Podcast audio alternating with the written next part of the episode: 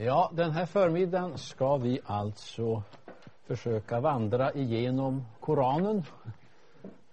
Och jag har eh, den eh, nya svenska översättningen eh, av Koranen med Mohammed Asafs Leopold Weiss kommentar.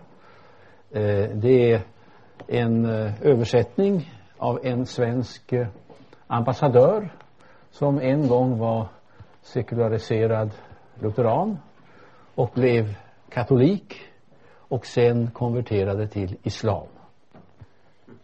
Och heter Knut Bernström på svenska? Och han har alltså översatt eh, Koranen till svenska och eh, har efter vissa eh, problem fått den godkänd av Al-Azhar universitetet i Kairo som en eh, riktig översättning eller riktig tolkning eftersom i princip ska man inte översätta Koranen för Koranens förlaga på arabiska finns i himlen och eh, den ska icke översättas utan eh, den ska man helst lära sig då att läsa själv på arabiska om man blir muslim. Men under intryck av västerländsk press så har man ändå eh, börjat ge ut koraner som man kallar för en tolkning och man tillåter också att det kommer till en kommentar. Det finns eh, på engelska Josef al eh, Yusuf ska se Ali eh, har gett ut, alltså har du den? Ja. Uh, The Holy Quran Text Translation and Commentary från 1989.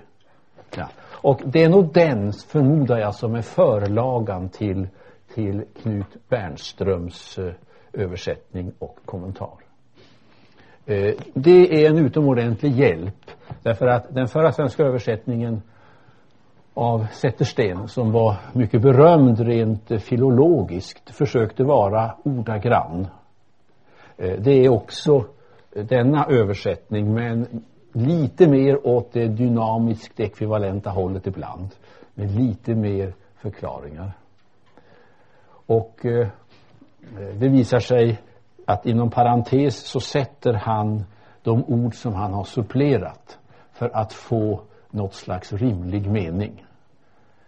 Eh, och därför är den här översättningen mycket mycket lättare att läsa än den gamla Zettersten och jag vet inte, har ni någon dansk översättning?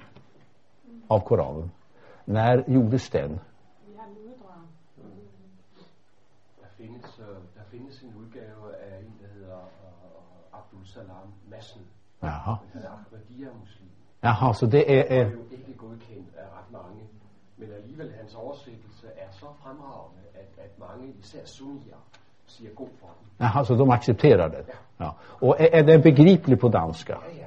Ja. Den, er, den er faktisk ret god. Det tror jag. Ja, vi har också en Ahmadiyya-översättning, eh, erinrar jag mig på svenska, men den, den är inte använd mycket. Utan vi kör med Zettersten som var den klassiska från 1920 och så nu Knut Bernström som är den nya moderna.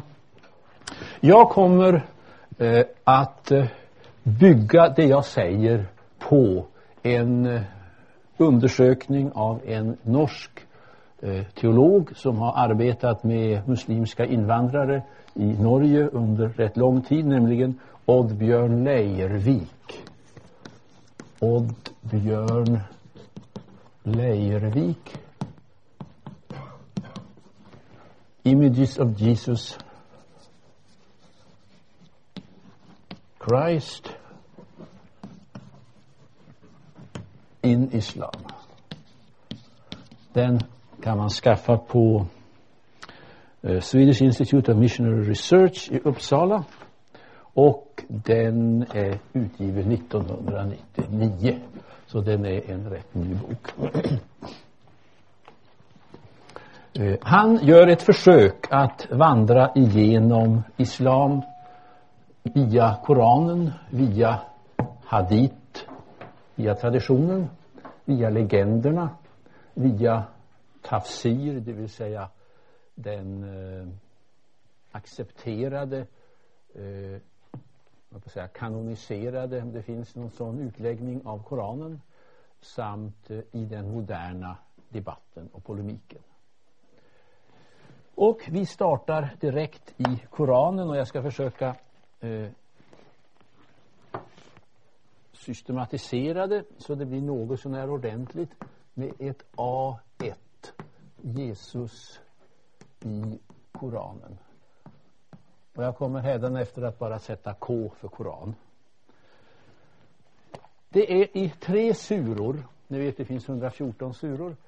De är inte presenterade i kronologisk ordning vilket är oerhört förargligt utan i storleksordning bortsett från inledningssuran som är kort som en slags inledningsbön. Och sen kommer de i storleksordning. Men som tur är så har då eh, Knut Bernström en introduktion till varje sura så man får veta när den ungefärligt är eh, mottagen och nedskriven. Och det är en oerhörd hjälp. När man läste gamla Zetterstens översättning fanns det ingen sån eh, historisk placering av surorna. Vilket gjorde att man blev fullständigt hjälplös. Man begrep ju praktiskt taget ingenting. Eh, Koranen, när man läser den i en sån översättning, är makalöst tråkig och svårtillgänglig. Helt omöjlig. Alltså. Däremot om man läser Koranen i en sån här översättning med kommentar så blir det någonting helt annat. Och jag kan då föreställa mig att om man kan läsa Koranen på arabiska så blir det någonting ännu mycket bättre. Därför att då kan man förstå den litterära skönheten i vissa suror. Vilken ju går förlorad i regel i, i varje fall de gamla översättningarna som försökte vara bokstavliga. kunde ju inte återge någonting av den litterära kraften i vissa av surorna. Eh, det är sura 3 och sura 19 som är de viktigaste surorna eh, för att ge information om Jesus. Och eh, sura 3 den Eh, handlar om Imrams hus och Imram det är Amram, alltså Mose far. Amrams hus, Imrams hus eller Imrams ett. Den eh, är skriven ungefär 625 eh, så den tillhör Medina-perioden. Och för att eh, vi nu kort ska orientera oss rent historiskt så bara repeterar jag de viktigaste årtalen. 570 är Mohammed född. 595 gifter han sig med Khadija, den rika köpmansänkan. Hon är 40 år och han är 25 år. Det tycks ha gått bra ändå. Och 610 får han sina första uppenbarelser. Och 622 så fördrivs han eller flyr, vilket man vill, från Mekka och gör sin hijra till Medina. Han är alltså uppväxt i Mekka som faderlös och moderlös. Och han flyr ifrån Mekka 622 till Medina och det är där eh, tideräkningen börjar enligt muslimsk sätt att räkna tiden. Och han eh, återvänder 630 till Mekka för att sen återvända i sin tur till Medina och dör i Medina 632 som är profetens stad. Eh, så att surorna före 622 är skrivna i Mekka och surorna efter 622 är Medina-suror. Så det här är en Medina-sura alltså under det att 19 som rätt och slätt heter Maria på svenska, om vi tar vår svenska översättning. Den är en meckasura från 614. Eh, generellt sett gäller att meckasurorna är mer fredliga. Medinasurorna är betydligt mer polemiska. Det beror på att under Meckatiden är Mohammed förföljd, svag och i ett oerhört underläge. När han kommer till Medina tas han emot positivt så småningom och Medina blir helt eh, trogen honom och därifrån utkämpar han en lång rad fältslag. Somliga vinner han, somliga förlorar han. Och så småningom så drar han in i Mekka som ger sig utan motstånd 630. Så det är en mycket krigisk period från 622 till 630.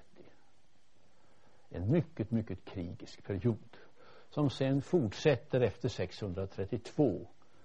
Eh, tre av de fyra kaliferna som efterträder Muhammed mördas. Det säger någonting om den interna maktkampen. Men det ska vi inte gå in på. Eh, detta som en mycket kort bakgrund. Och vi startar nu med bebådelsen. Vi startar med bebådelsen. Ja, jag kan också säga att han blir mer polemisk i Medina därför att där får han ett hårdare motstånd ifrån de judiska köpmännen och den judiska synagogan och från de kristna också. Eh, under det att han under sin Meckaperiod har en betydligt mer positiv attityd till judar och kristna. De som han nu känner till. Men eh, den teologiska debatten skärps i Medina. Men däremot så vinner han över de olika benuinstammarna för sin tro. Men låt oss nu starta med bebådelsen. Och eh, jag tänker faktiskt läsa nu en del ifrån eh, ifrån skriften, höll jag på att säga. Eh, så ni får en, en känsla av hur det uttrycks. Eh, jag tror jag börjar med 1916. 1916. Därför att det är den mest utpräglade. 1916 till 21.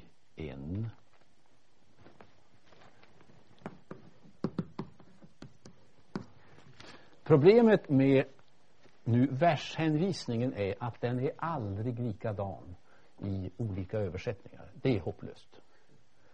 Eh, så det tar ibland väldigt lång tid. Om du läser en handbok så hänvisar de till suror, si och så.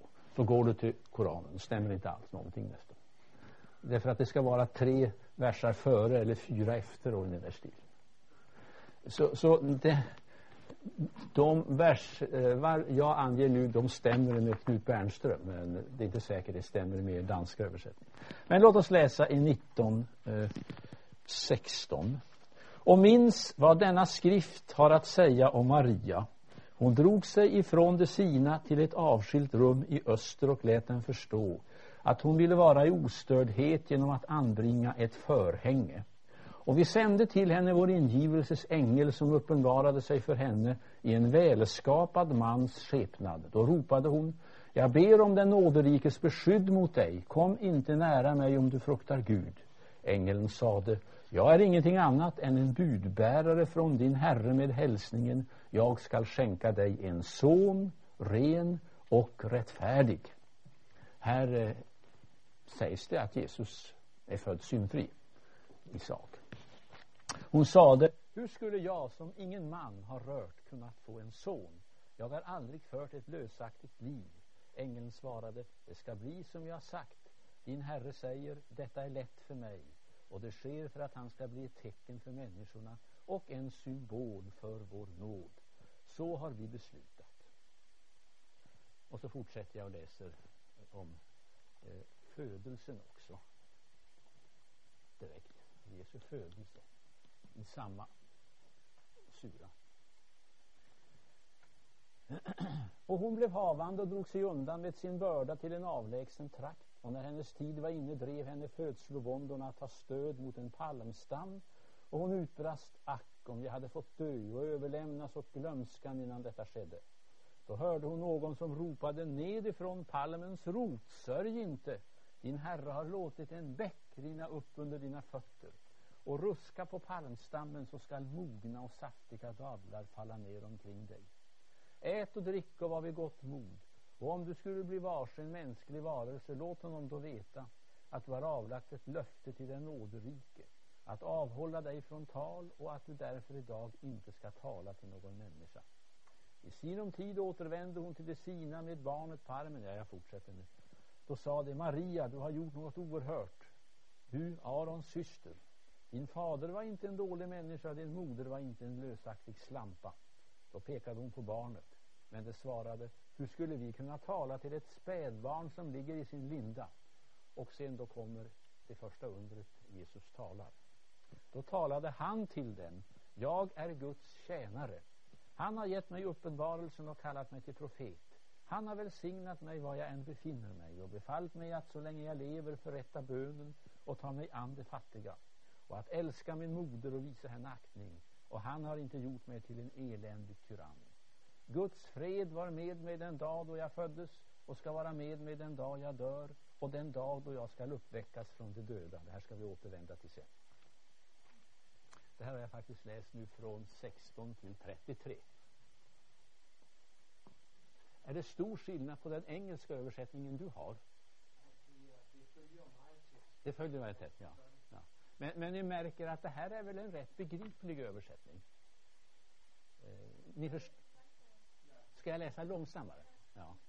Alltså, när jag läser högt för mig själv på svenska så, så, så är det ett, ett, ett, ett, ett ovanligt hyfsat bra översättningsspråk, måste jag säga. När jag jämför med Zettersten. Det, det gick inte att begripa helt enkelt.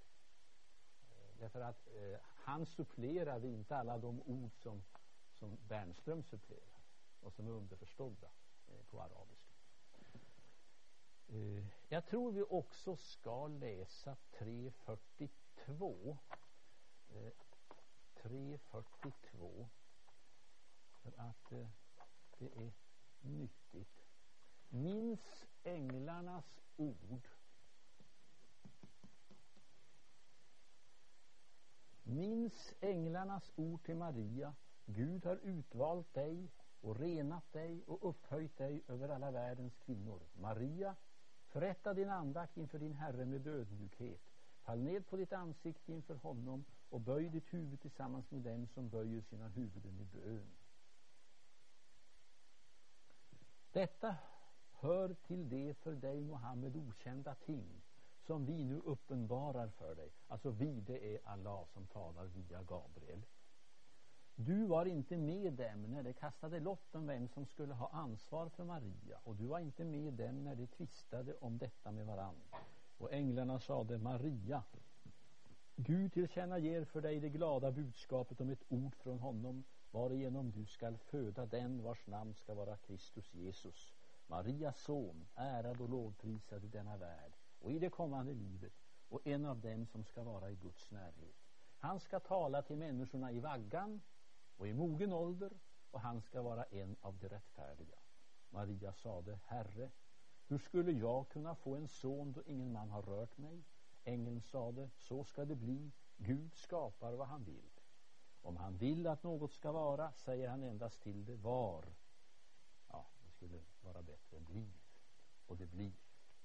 Han ska undervisa din son i skriften, skänka honom visdom och ge honom Tora och evangelium och sända honom till israeliterna som sitt sändebud.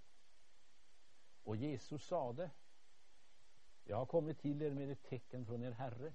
Jag ska forma åt er i lera något som liknar en fågel och jag ska andas på den och med Guds tillåtelse ska den bli en fågel. Och jag ska bota det blinda och det spetälska och med Guds vilja ska jag väcka det döda till liv. Och jag skall säga er vad ni äter och vad ni lägger upp som förråd i era hus.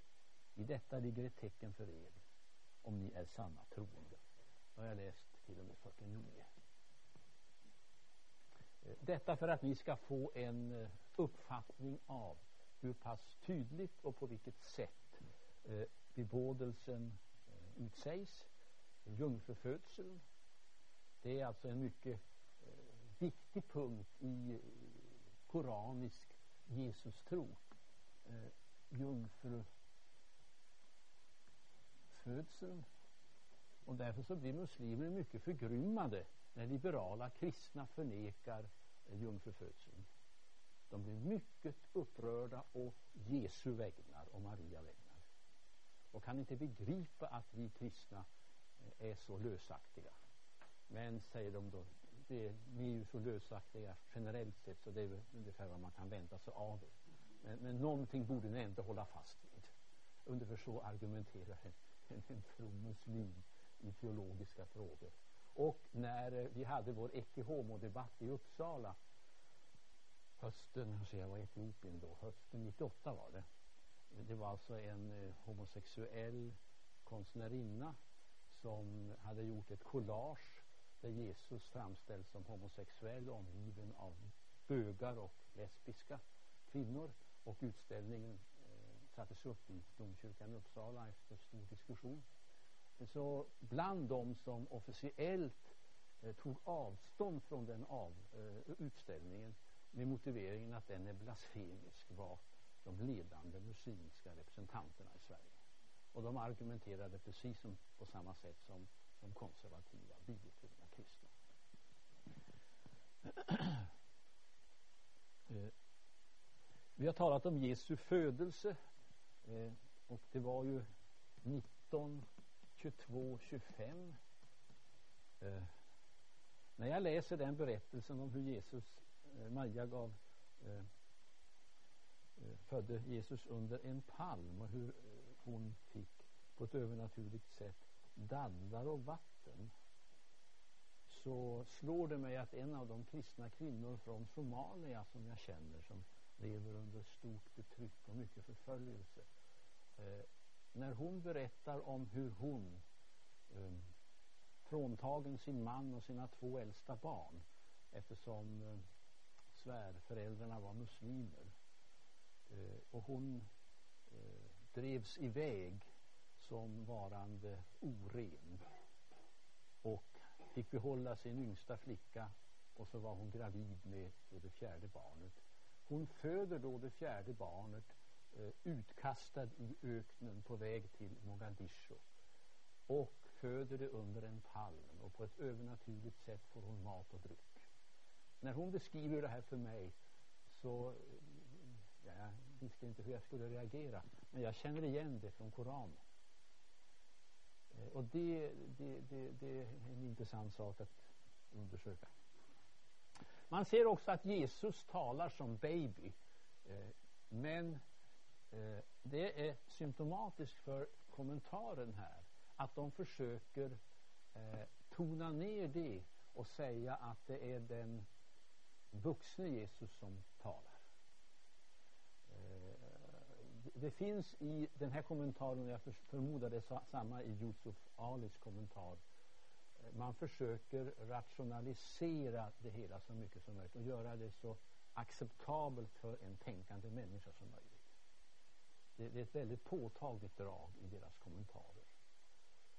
Eh, och detta kommer ju givetvis att bli mycket tydligt när man kommenterar de mera krigiska passagerna i, i, i i, Koranen, det försöker man utlägga på ett allegoriskt överfört sätt så det inte blir ett bokstavligt krig, det blir ett andligt krig. Det är mycket lite om Jesu undervisning. Litet om Jesu undervisning. Eh, eh, I Sura 5 vi se om vi hittar sura 5. Eh, 109. 5, 109. Det är den sura som handlar om den himmelska måltiden. Eh, den har som rubrik den himmelska måltiden. Man har undrat om det har att göra med mannat i öknen. Om det har att göra med Fader vårbönen, ge oss idag vårt dagliga bröd. Eller om det har att göra med nattvarden. Eh, den här kommentaren säger att det har att göra med kanske eh, Fader vår-bönen. Det är rätt intressant. Men där läser vi i 5109 och 5110. Den dag då Gud samlar sändebuden och frågar vilket gensvar fick ni kommer det att svara om det vet vi ingenting. Du ensam känner det som är dolt för människor. då ska Gud säga Jesus son av Maria minns mina välgärningar mot dig och din moder och jag stärkte dig med helig ande det här eh, Jesus är så att säga mer förbunden med anden i Koranen än Mohammed är. Det är rätt intressant. Minns mina välgärningar mot dig och din moder, hur jag stärkte dig med helig ande och lät dig tala till människorna både i vaggan och i mogen ålder hur jag delgav dig uppenbarelsen och visdom och Tora och evangeliet och hur du ville med min tillåtelse forma något liknande en fågel i lera och andas på den för att den med min tillåtelse skulle bli en fågel och hur du med mitt tillstånd botade det blinda och det spetälska och hur du väckte de döda till liv med mitt tillstånd och hur jag höll tillbaka israeliterna som ville döda dig när du kom till dem med klara bevis och de av dem som förnekade sanningen sade detta är helt uppenbart ingenting annat än bländande och förhäxande vältalighet. Eh, ni, ni, märker här att eh, det är rätt lite som sägs om Jesu undervisning, däremot en hel del mer om hans under. Eh, men Koranen tar Jesu parti mot judarna. Man kan alltså säga generellt sett är Koranen och Mohammed mycket mer kritisk mot judarna än man är kritisk mot de kristna. Det, det, det är mycket påtagligt. Och framförallt Jesusgestalten värnar man om. För Jesus ingår i raden av profeter, den rad som börjar med Abraham, Mose, de gammaltestamentliga profeterna och Jesus. Och där Mohammed är slutpunkten och profeternas sigill. Så att man tänker sig ungefär så här om förhållandet mellan Abraham, Mose, Jesus och Mohammed. Mohammed han är slutpunkten i en utvecklingstrappa av uppenbarelser. Han är profeternas sigill. Och man kan nog säga tryggt att eh, Jesu roll i Koranen är att bekräfta Mohammed. Men man har en oerhörd respekt för Jesus. Som ni kunde höra från det här citatet. Eh, hans huvudbudskap är Guds enhet. Det vill säga, Gud är en, Gud är inte tre personer. Det är huvudbudskapet. Eh, det framgår i 5, 72, 77. 5, 72, 77. Jag tror vi ska läsa det. Så ni får ett sån, en sån passage också. Eh, det som säger Gud är Kristus, Marias son, förnekar sanningen.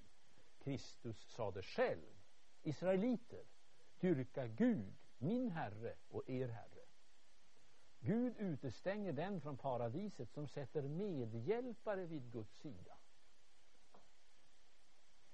Det är alltså det vi kristna har gjort. Vi har satt medhjälpare vid Guds sida, alltså sonen och anden. Och elden ska bli hans sista hemvist. För dessa syndare finns ingen hjälpare.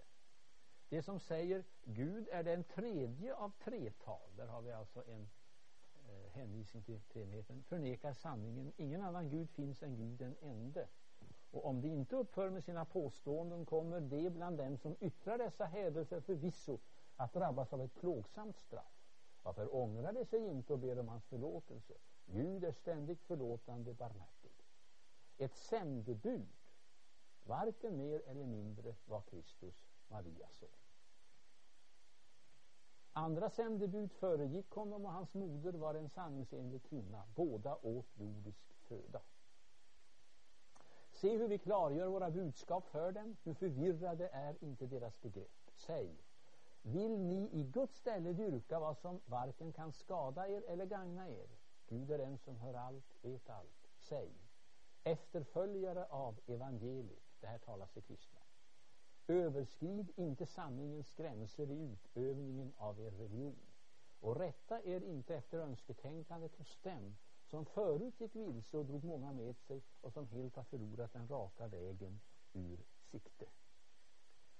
Eh, det vill säga Eh, den här versen eh, efterföljare av evangeliet överskrid inte sanningens gränser i utövningen av er religion den, uppenbarar, den är riktad till de kristna som av kärlek till Jesus begått överdriften att ge honom gudomlig status. Det är atmosfären i den här kommentaren till Koranen. Den är ju skriven av en före detta kristen, Leopold Weiss, som blev en österrikare som blev muslim. Eh, och jag kan se att det kommer igen på många punkter i kommentaren. Att de kristna, det är av en så stor kärlek till Jesus som de kallar honom Gud. Och det är fel. Men, men vi, vi, vi, får vara lite, lite psykologiskt förstående under så argumenterar kommentarer. Men vi måste tala om för dem sanningen att de, de går till en överdrift. Och eh, i en annan kommentar så skriver eh, kommentatorn att eh, de uttrycker sig så som om Gud har tre aspekter. Det är ett rätt så bra sätt att försöka förklara treenighetsläran tycker jag. Gud har uppenbarat sig på tre olika sätt. Det är inte så dåligt sätt att försöka förklara treenighetsläran. Det, det är vad de kristna gör. Eh, och det är därför att de har en sån kärlek till Jesus. Men även det är att gå för långt. Och vi måste varna dem. Men vi ska varna dem på ett eh, så att säga, kärleksfullt sätt. Det, det är atmosfären i kommentaren här. Eh, det är alltså en, en muslim då som följer en eh, rätt utpräglat fredlig väg och dialogisk väg i sitt samtal med oss kristna. Eh, ja, Gud har inga partners. Men det har vi talat om redan. Alltså inga medhjälpare. Eh, eh, Jesus förutsade vidare. Jag talar nu alltså om Jesu budskap. Eh, Jesus förutsade eh, att efter honom skulle det komma skulle Ahmed komma. Nu kan jag inte arabiska så jag är ledsen, jag kan inte uttala det på ett rätt sätt. Så är det någon som kan arabiska så må ni ha överseende med mig. I 61.6 så heter det så här. Och minns Jesus Marias son som sade Israeliter jag är sänd till er av Gud för att bekräfta vad som ännu består av Torah och för att förkunna för er det glada budskapet att ett sändebud ska komma efter mig vars namn ska vara Ahmed. Och det betyder den prisade. Och det är intressant att titta i kommentaren här. Här har vi en lång kommentar och här har vi översättarens anmärkning. Eh, man eh, menar ju att det här är eh, en förutsägelse som ges om, om Mohammed. Så att Jesus har förutsagt Mohammed. Och då finns det alltså två sätt att argumentera för det eh, bland muslimer. Det första sättet det är att man blandar ihop man blandar ihop parakletos Eh, Eh, i Johannes 14 och 15 och 16 med periklytos periklytos som betyder den prisade på grekiska. Så man hänvisar till att när Jesus i Johannes talar om parakletos så talar han om Mohammed för en av Mohammeds namn är den prisade. Men det sker bara därför att man blandar ihop parakletos som betyder ja, tröstare, advokat, rådgivare, predikant, lärare. Ja, det är det första sättet att eh, argumentera för att Jesus har profeterat om Mohammed. Eh, det andra sättet att argumentera för det. Det är att man hänvisar till någonting som heter Barnabas evangeliet som jag ska ägna lite tid åt senare. Eh, Så det kan ni eh, vänta med. Men det som eh, hedrar översättaren är att han gör en historisk, ger en historiskt riktig redogörelse för detta mycket dubiösa evangelium och säger att det har vunnit oförtjänt spridning i den muslimska världen. Han tar alltså avstånd från, från det. Och det, det, det, det, det är mycket hederligt av honom. Men det här är ett av huvudargumenten i eh, 1900-talets eh, antikristna polemik från muslimsk sida.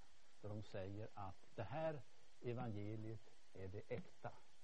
När eh, det talas om Injil, evangeliet 19 gånger i, i Koranen så är det Barnabas evangeliet som avses. Vi ska komma tillbaka till det sen. Uh, uh, ja.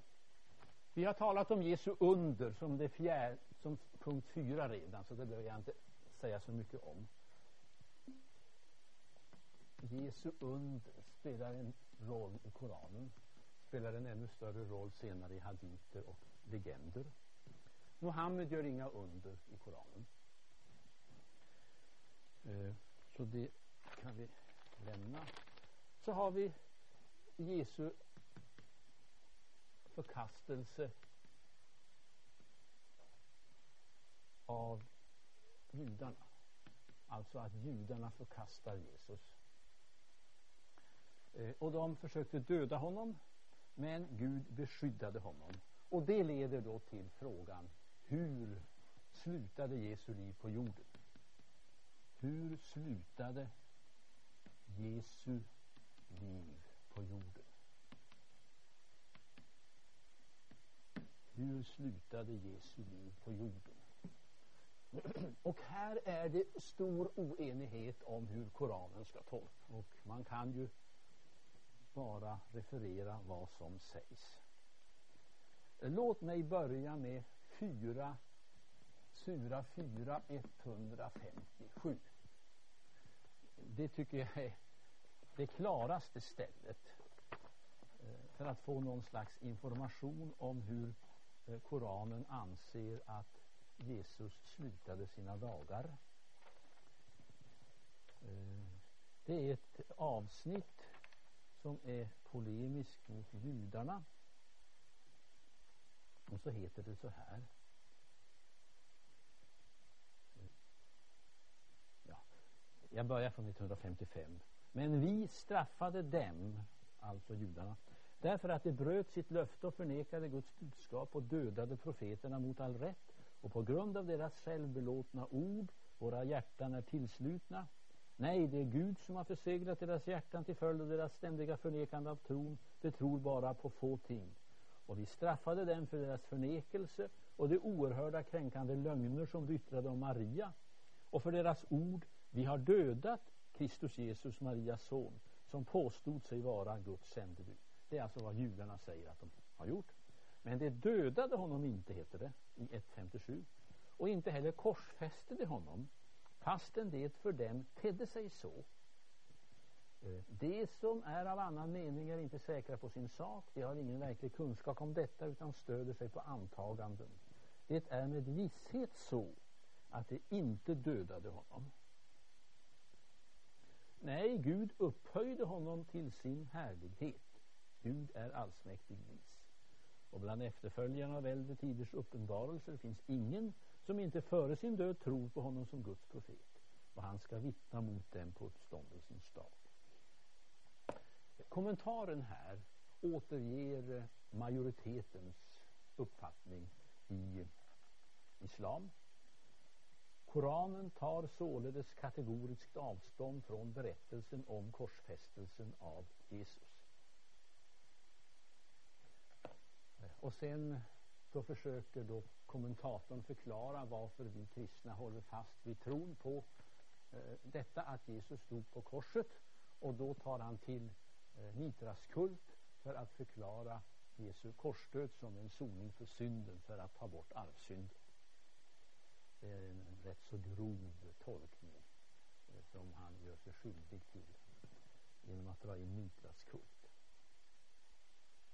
Men eh, man förnekar att Jesus dog på korset. 4157. Du vill veta när den är skriven. Det är den sura som handlar om kvinnor.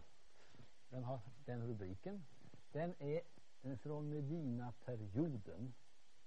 Och um, i början på Medina-perioden.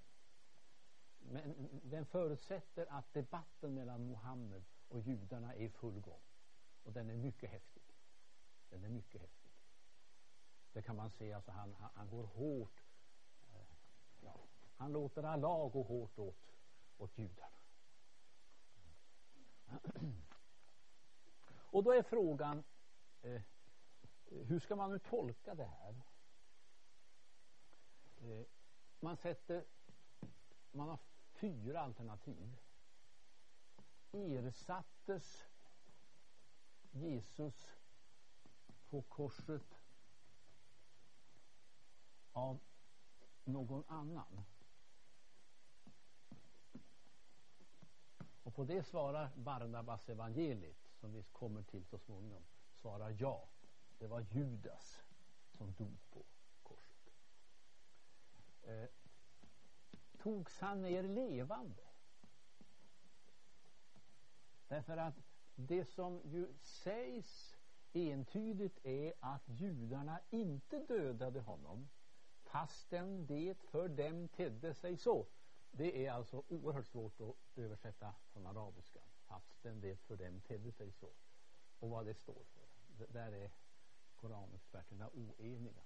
Och därför det andra alternativet är togs han ner levande från korset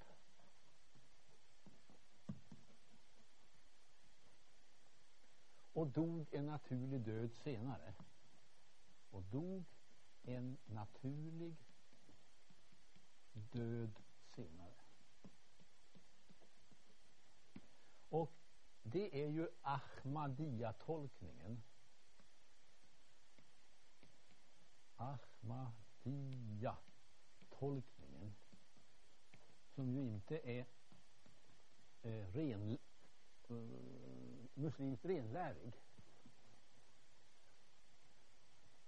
Men enligt Ahmadiyya-tolkningen så kom Jesus på fötter igen och han eh, for som apostel och budbärare till Kashmir för att predika om Gud och återfinna de förlorade stammarna, de två förlorade judiska stammarna som hade försvunnit i samband med 722 och deporteringen bort till, till, till, till Assyrien.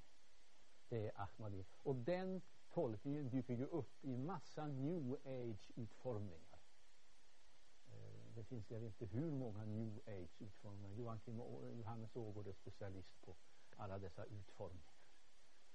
Eh, men det är Ahmadiyya rörelsen som har varit eh, flitigast att sprida den här utläggningen.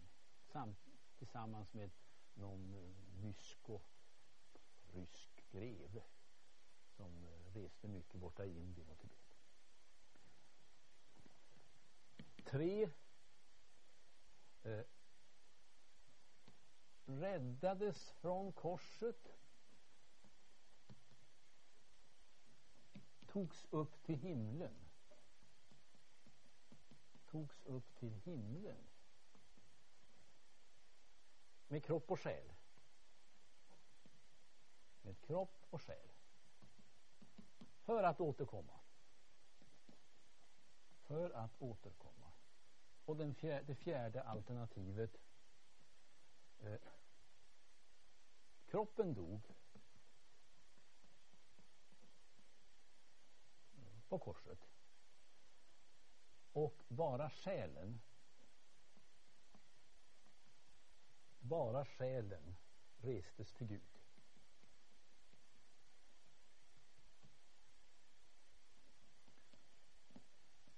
det är Sufi-rörelsen som hävdar det. Eh, den här diskussionen pågår inom islam och pågår bland alla seriösa koranutläggare. för att man ska bli klar över vad i all världen menade egentligen Mohammed eller Koranen. Det var punkt 5. Punkt 6 om Jesus i den eskatologiska framtiden. Det finns bara två, två koranpassager som säger någonting om framtiden. Det är 4159. 4159. Eh, det står det att han skall vittna mot dem på uppståndelsens dag. Och 43 61. 43 61. 43 61. Nej, det måste vara felskrivet av mig. Det förstår jag inte.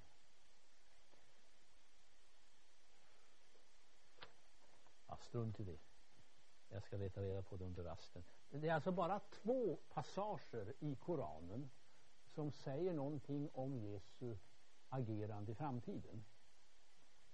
Alla föreställningar om Jesu återkomst som spelar stor roll i islam, de går tillbaka på hadith, alltså på traditionen, inte på Koranen.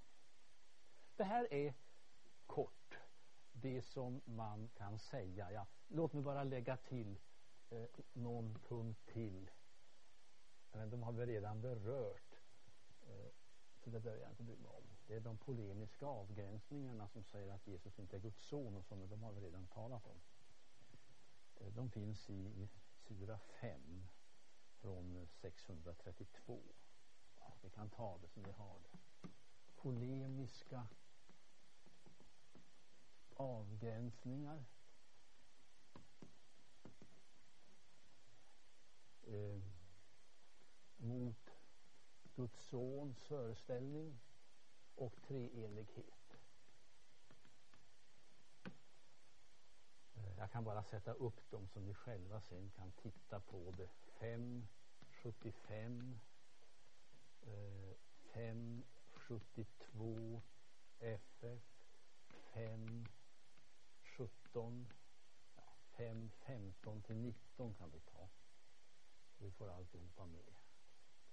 Och det här står alltså i sura 5 som är från 632 som är den sista suran som uppenbarades för Mohammed. Och eh, där låter han Jesus tydligast eh, polemisera mot den kristna tron att han är. Vi kan ta punkt 8 också, Jesu namn.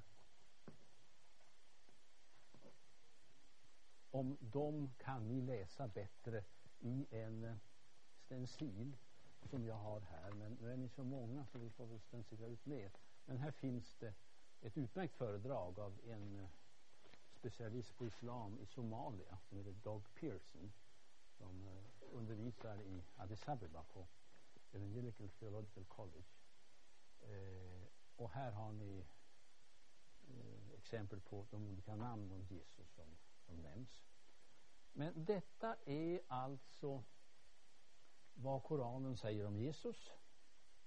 Och det vi nu ska göra i fortsättningen det är att vi lite kort ska se på hur västerländsk eh, forskning, de västerländska muslimspecialisterna, hur de utvärderar kristologin i Koranen lite grann. Och sen fortsätter vi till den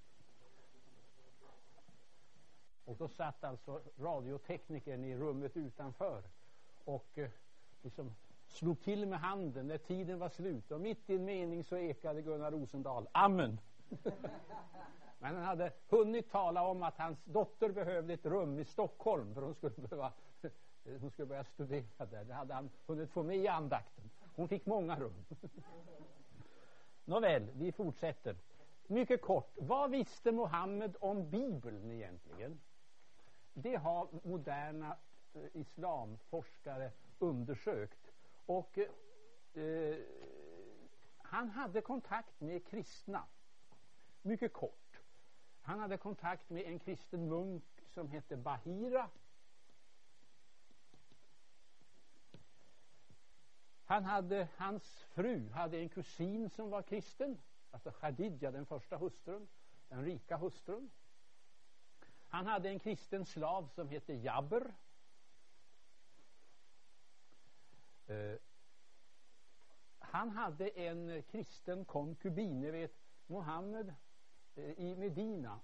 Eh, om, om det var sedan Khadija hade dött eller inte eh, det låter jag vara osagt, men han skaffade sig väldigt många hustrur och konkubiner. Han hade uppåt tio stycken sammanlagt i sitt liv. Och eh, han hade en koptisk konkubin som hette Maria, som var från Egypten, från Alexandria. Och hans amma var en abessinsk kristen. Det är därför som han älskar Abessinien, bland annat av det skälet. Eh, ja, ja, ja. Ja,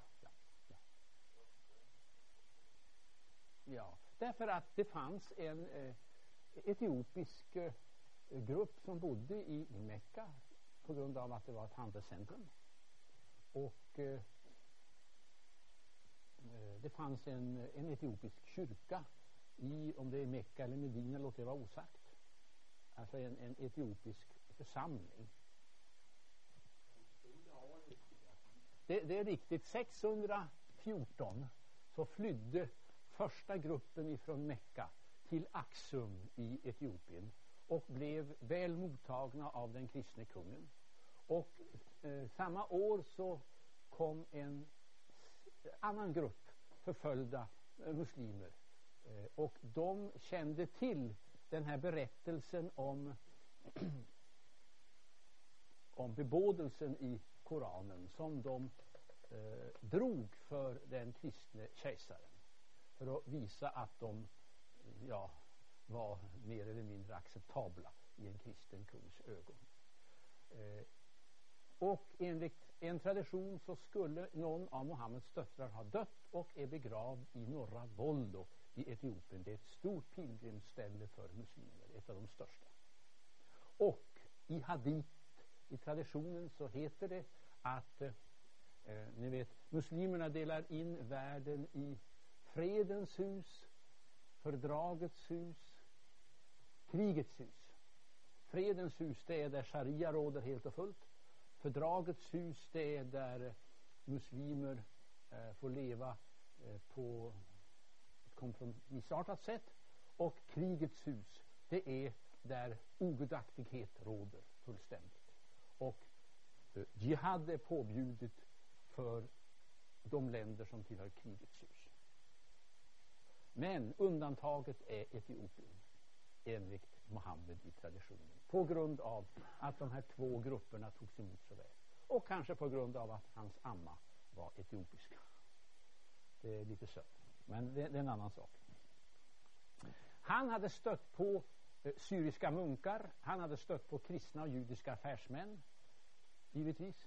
Som eh, affärsman. Han hade stött på kristna från Nairam i södra eh, arabiska halvön. Och eh, han hade förmodligen stött på en nestoriansk eh, kristologi och han hade stött på en monofysitisk kristologi. Den monofysitiska talar enbart om Jesus som Gud, en natur. Det är Egypten, Syrien, Etiopien. Icke-kalcedonensisk kristologi. Och det är den förmodligen som uh, Mohammed har fått i halsen. Och han tycker mycket bättre om den nestorianska kristologin som betonar att Jesus är människa. Så om man ska försöka tolka Mohammed mot bakgrunden av de kristologiska striderna så är han hypernestorian. När han talar om Maria som Kristotokos, som den som föder Kristus. Och han är antimonofysik till maximalmax som talar om att Maria föder Guds son. Det, det, det förefaller rätt sannolikt utifrån det man kan läsa i Koranen. Han är hypernestorian och han är anto, antimonofisit. Och han gillar Arius väldigt mycket. För Arius beskriver ju Jesus som någonting mitt mellan Gud och människa. Så han drar åt det arianska hållet. Eh, ungefär så tror man att han möjligtvis kan ha fått sina influenser. Han eh, har läst eller hört, läst, han kunde varken hör, eh, läsa eller skriva, eh, Mohammed. Och det poängteras i Koranen, det sägs rakt ut i Koranen. Eh, han har fått berättelserna återgivna muntligt från apokryfa evangelier och från eh, Jesu födelseevangelier. Födelseevangelierna, alltså mm, Jakobs protoevangelium har mest om eh, Jesu, att Jesus gjorde under som liten pojke och det där. Det har han hört talas om. Han har hört legenden om de sju sovarna. Legenden om de sju sovarna. Det är en kristen legend från Efesus 249. Under den dekianska förföljelsen så gömde sig sju pojkar eh, och de sov i 200 år. Det finns i Sura 18, 9-27, den berättelsen. Eh, så, så, så, det är alltså fragment från en kristen undervisning som han har del i. Det är fragment från bibliska berättelser. Och framför allt då ifrån eh, Gamla Testamentet. Som man har fått från judarna. Från sina kontakter med judiska köpmän. Ja, vi låter det vara med det så länge. Och nu går vi vidare till Jesus i hadit, i traditionen. Jesus alltså be Jesus i hadit. Och jag kan inte gå in på vad haditer är men det är eh, en samling av Muhammeds livshistoria eh, uttalanden och handlingar. Det som vi skulle kalla för traditionen om eh, Muhammed. Och de finns i sex kanoniska samlingar. Sex kanoniska samlingar.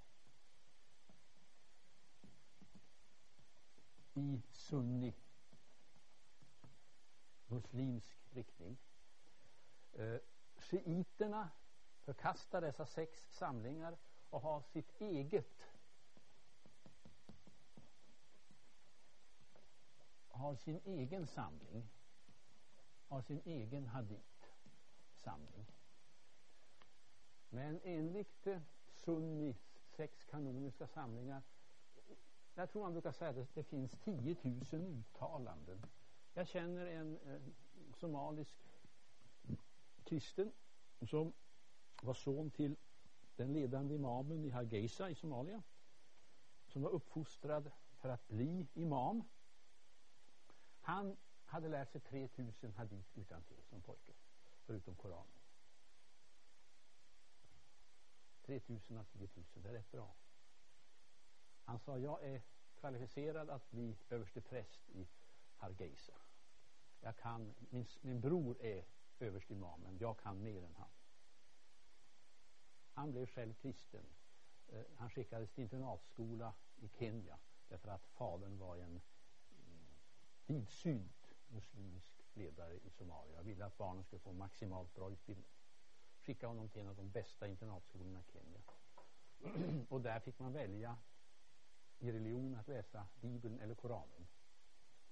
Och han tyckte att Koranen kunde han tusen gånger bättre än den lärare som skulle undervisa i det. Eh, så han valde Bibeln, men frågade ingen. Och läste Bibeln helt på egen hand. skrev hem till pappan och sa att eh, jag tycker att eh, berättelserna om Jesus och det Bibeln säger om Jesus är väldigt bra och stämmer ju en hel del med det som står i Koranen. Och att det som har sagts mot Jesus inte är riktigt. Eh, och så blev han kristen på egen hand. Kommer hem och hittar en fru som hade på ett motsvarande sätt läst på internatskola i Kenya, blivit kristen på exakt samma sätt utan kristen påverkan. Ja, hans hustru mördades. Barn mördades. Han vistas nu med ett eh, taget nytt namn någon annanstans i världen. Eh, men det är en annan historia. Eh, haditerna och Jesus. Eh, där så finns det fem kategorier av uttalanden. Fem kategorier av uttalanden. Kategori 1 gäller relationen Mohammed-Jesus.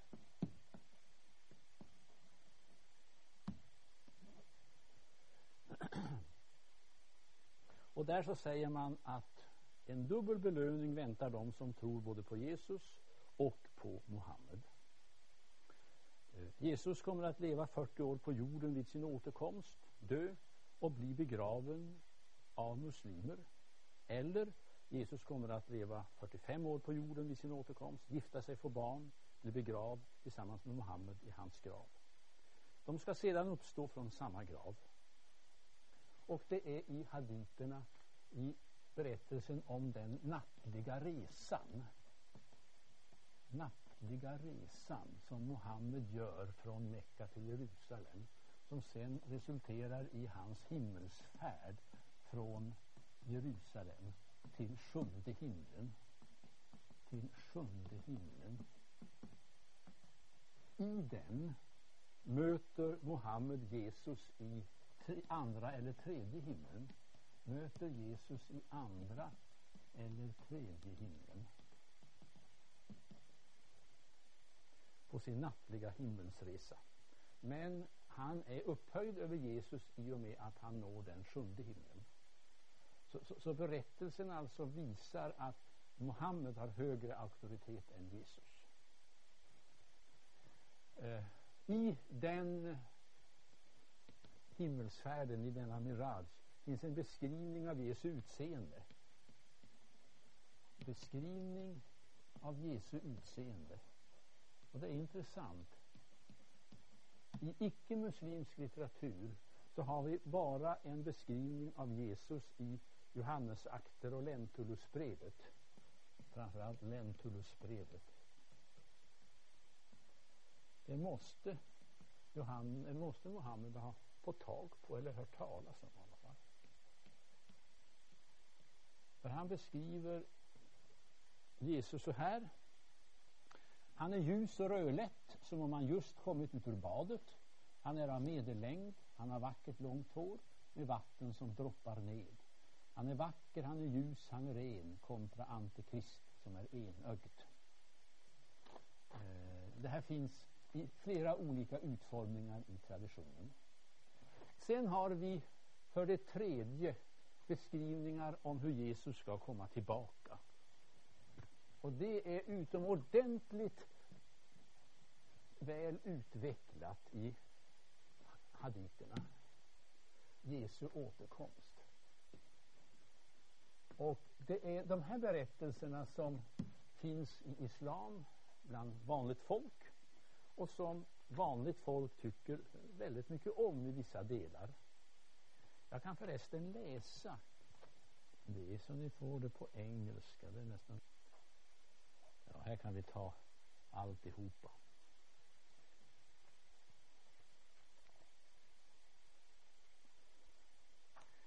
Uh, he will break the crucifixes, kill the pigs, and abolish the poll tax. Wealth will abound, and people will fight one another because of Islam until God destroys all the religious communities in his time, with the exception of Islam. In this time, God will destroy the deceitful false Messiah, the Antichrist. There will be such security on the earth in this time that lions will lie down with camels, leopards with cattle, and wolves with sheep. 11. Youths and boys will play with snakes without harming them or being harmed by them. Then he will tarry on the earth for as long as God wills, perhaps for 40 years. Then he will die, and the Muslims will pray over him and bury him. Eh, här finns också berättelser om hur eh, Jesus Kristus ska besegra Antikrist. Hur han ska besegra Gog och Magog. Och det är helt klart att haditerna här eh, känner till Uppenbarelseboken 20, 1 till 6. Eh, men tusenårsriket varar bara sju år, inte tusen år. Men det blir sen efter tusenårsriket, efter det sjuåriga fredsriket, så blir det en fight med Gog och Magog. Som, som Kristus givetvis också vinner. Eh, dessutom, och nu går vi över till eh, shiitisk tro. Eh, nu har vi hållit oss inom sunni-islam, den huvudsakliga riktningen i islam. Men den därnäst konkurrerande riktningen är den shiitiska. Shiiter. De som alltså hävdar att Äh. uh, Muhammeds dotter, Fatimas man Ali, den fjärde kalifen, uh, hans efterträdare är de sanna kaliferna. Och den tolfte dog uh, någon gång på 900-talet. Men det ska komma tillbaka en imam, den dolde imamen, eh, som al-Mahdi. Alltså den tolfte imamen försvann någon gång på 900-talet tror jag det var. Men han ska komma tillbaka. För han finns någonstans. Och han ska komma tillbaka som Al-Mahdi. Eh, Al-Mahdi. Ah. Så. Al-Mahdi. Och erövra världen. Och återställa det sanna islam. Och väntan på Al-Mahdi den är stor i den shiitiska delen av islam. Och till den shiitiska delen av islam hör Iran, som ni vet. Och denna förväntan på al-Mahdi har varit speciellt stark i Sudan. Och den tron dök upp och skapade Mahdi-uppror 1880 till 90 då Charles Gordon stupade i Khartoum som ni kommer ihåg. Det var Mahdi-upproret. Men allt fort så är förväntan mycket stark på att al-Mahdi ska komma.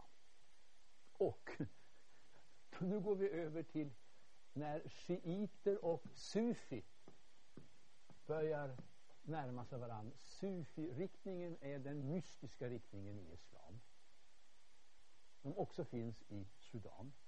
Och där så kopplar man ihop då al-Mahdi-föreställningen med tron på att när al-Mahdi kommer enligt sufisk uppfattning ska han försona kristendom och islam. Försona kristendom och islam. Det finns en grupp som heter The Republican Brothers i Sudan som har den här tron. Eh, så ni märker att haditerna i sunni-tradition, shiitisk tradition, i sufisk tradition eh, har en mycket eh, omfattande föreställningsvärld när det gäller vad Kristus ska göra vid sin återkomst och hur han eventuellt är relaterad till all makt. Det är omöjligt att eh, få det där eh, systematiskt klart. Det, det, det löper i helt olika riktningar. Det var det tredje, Jesu återkomst. För det fjärde, Jesus specifika meriter. I haditerna. Och det är att han är syndfri. Och det är rätt anmärkningsvärt. För Mohammed är icke syndfri. Men sen så finns det vissa haditer som då säger att Jesus anklagade felaktigt en person för stöld. Så han var född syndfri men han klarade sig inte helt från att bli. För det femte. För det femte. Eh, liknelser i NT. De tillskrivs Mohammed. Eh, liknelsen om arbetarna i vingården. Där är det Mohammed som berättar liknelsen. Och där får muslimerna dubbelbetalning. Och sen så finns det en muhammedansk en, en, en eh, utläggning av den yttersta domsliknelsen eh, i Matteus 25. Eh, det är värt att citera. Alltså Matteus 25 tillskrivs Mohammed och så här går det till. Verily, Allah the exalted and glorious would say on the day of resurrection, O son of Adam, I was sick, but you didn't visit me. He would say, O my Lord, how could I visit thee whereas thou art the Lord of the worlds? Thereupon he would say, Didn't you know that such and such servant of mine was sick, but you didn't visit him? And were you not aware of this, that if you had visited him, you would have found me by him? O son of Adam, I asked food from you, but you didn't feed me. He would say, My Lord, how could I feed thee, whereas thou art the Lord of the worlds? He said, Didn't you know that such and such servant of mine asked food from you, but you didn't feed him? And were you not aware that if you had fed him, you would have found him by my side? And so on. Och så ska vi ta Fader vår eh, i Muhammeds mun. enligt haditerna. When anyone is in suffering or his brother suffers, then let him pray this prayer. O Lord God who art in heaven, hallowed be thy name. Thy kingdom is in heaven and on earth, and even as the mercy is in heaven, so may the mercy also be upon earth. Forgive us our debts and our sins, for thou art the Lord of the good. Send down mercy from thy mercy, and healing from thy healing for those suffering, that they may begin to heal. Eh, så detta visar hur den muslimska traditionen eh, känner till rätt mycket av eh, kristen tro. Men formar om den, sätter in den i en muslimsk ram och tillskriver den Johannes. Man tror att de här haditerna skapades i stort sett 661 till 750 i Damaskus. Och där råder ett eh, något sånär öppet samtalsklimat mellan kristna och muslimer. Och vi kan inte gå in på det, men Johannes Damaskenus är ju verksam under den här tiden som en av de stora kyrkofäderna. Och han eh, visar att han har en mycket god kännedom om islam och han eh, karaktäriserar Mohammed som en kristen heretiker eh, som är arian och lite av varje mera. Eh, detta om haditerna. Låt oss nu ställa frågan hur förstå evangeliet? Hur förstå evangeliet? Förkortat E. Injil. Det förekommer tolv gånger ser jag i Koranen. Jo, säger de eh, koranska specialisterna. Eh, ett. Judar och kristna har förvanskat. Det evangelium som Jesus mottog från himlen. Därför att enligt eh, muslimsk tanke så är Eh, eh evangeliernas förlaga lika mycket i himlen som Koranens förlaga. Eh, Torans förlaga är i himlen lika mycket. Eh, Guds förlaga är i himlen på samma sätt. Men den himmelska förlagan till evangeliet har judar och kristna förvanskat. Eh, de koranlärda som är lite mera intellektuellt eh, skärpta, skulle jag vilja påstå, de säger all right, de fyra evangelierna är de äkta evangelierna, men de kristna har helt missförstått dem. Det är de två attityderna som man har när man diskuterar evangeliet. Men vad är det då för något evangelium som Jesus fick? Jo, då säger man så här. ingill är skilt från de fyra i Nya Testamentet. Injil är skilt från Nya Testamentet i stort. Injil eh, är boken Jesus mottog precis på samma sätt som Muhammed hade mottagit Koranen från Allah. Och vad stod det då i boken som Jesus mottog? Jo, säger de. I den boken så stod fragment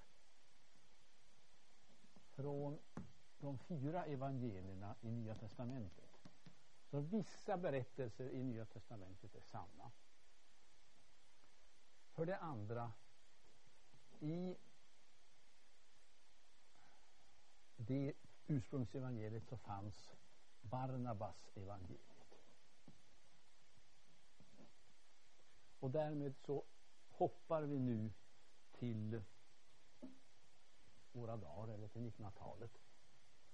Därför att under 1900-talets polemik så har Barnabas evangeliet spelat en så utomordentligt viktig roll så det är nödvändigt att känna till det. Eh, 1705 hittade man i Italien ett manuskript som hette Barnabas evangeliet på italienska. Eh, det har sedan 1907 översatts till engelska av muslimer och 1908 till arabiska och används från och med dessa datum i den muslimska polemiken mot kristna för att säga det här är Injil så som, Mohammed, så som Jesus mottog det. Och vad handlar då detta Injil om? Det har 222 kapitel.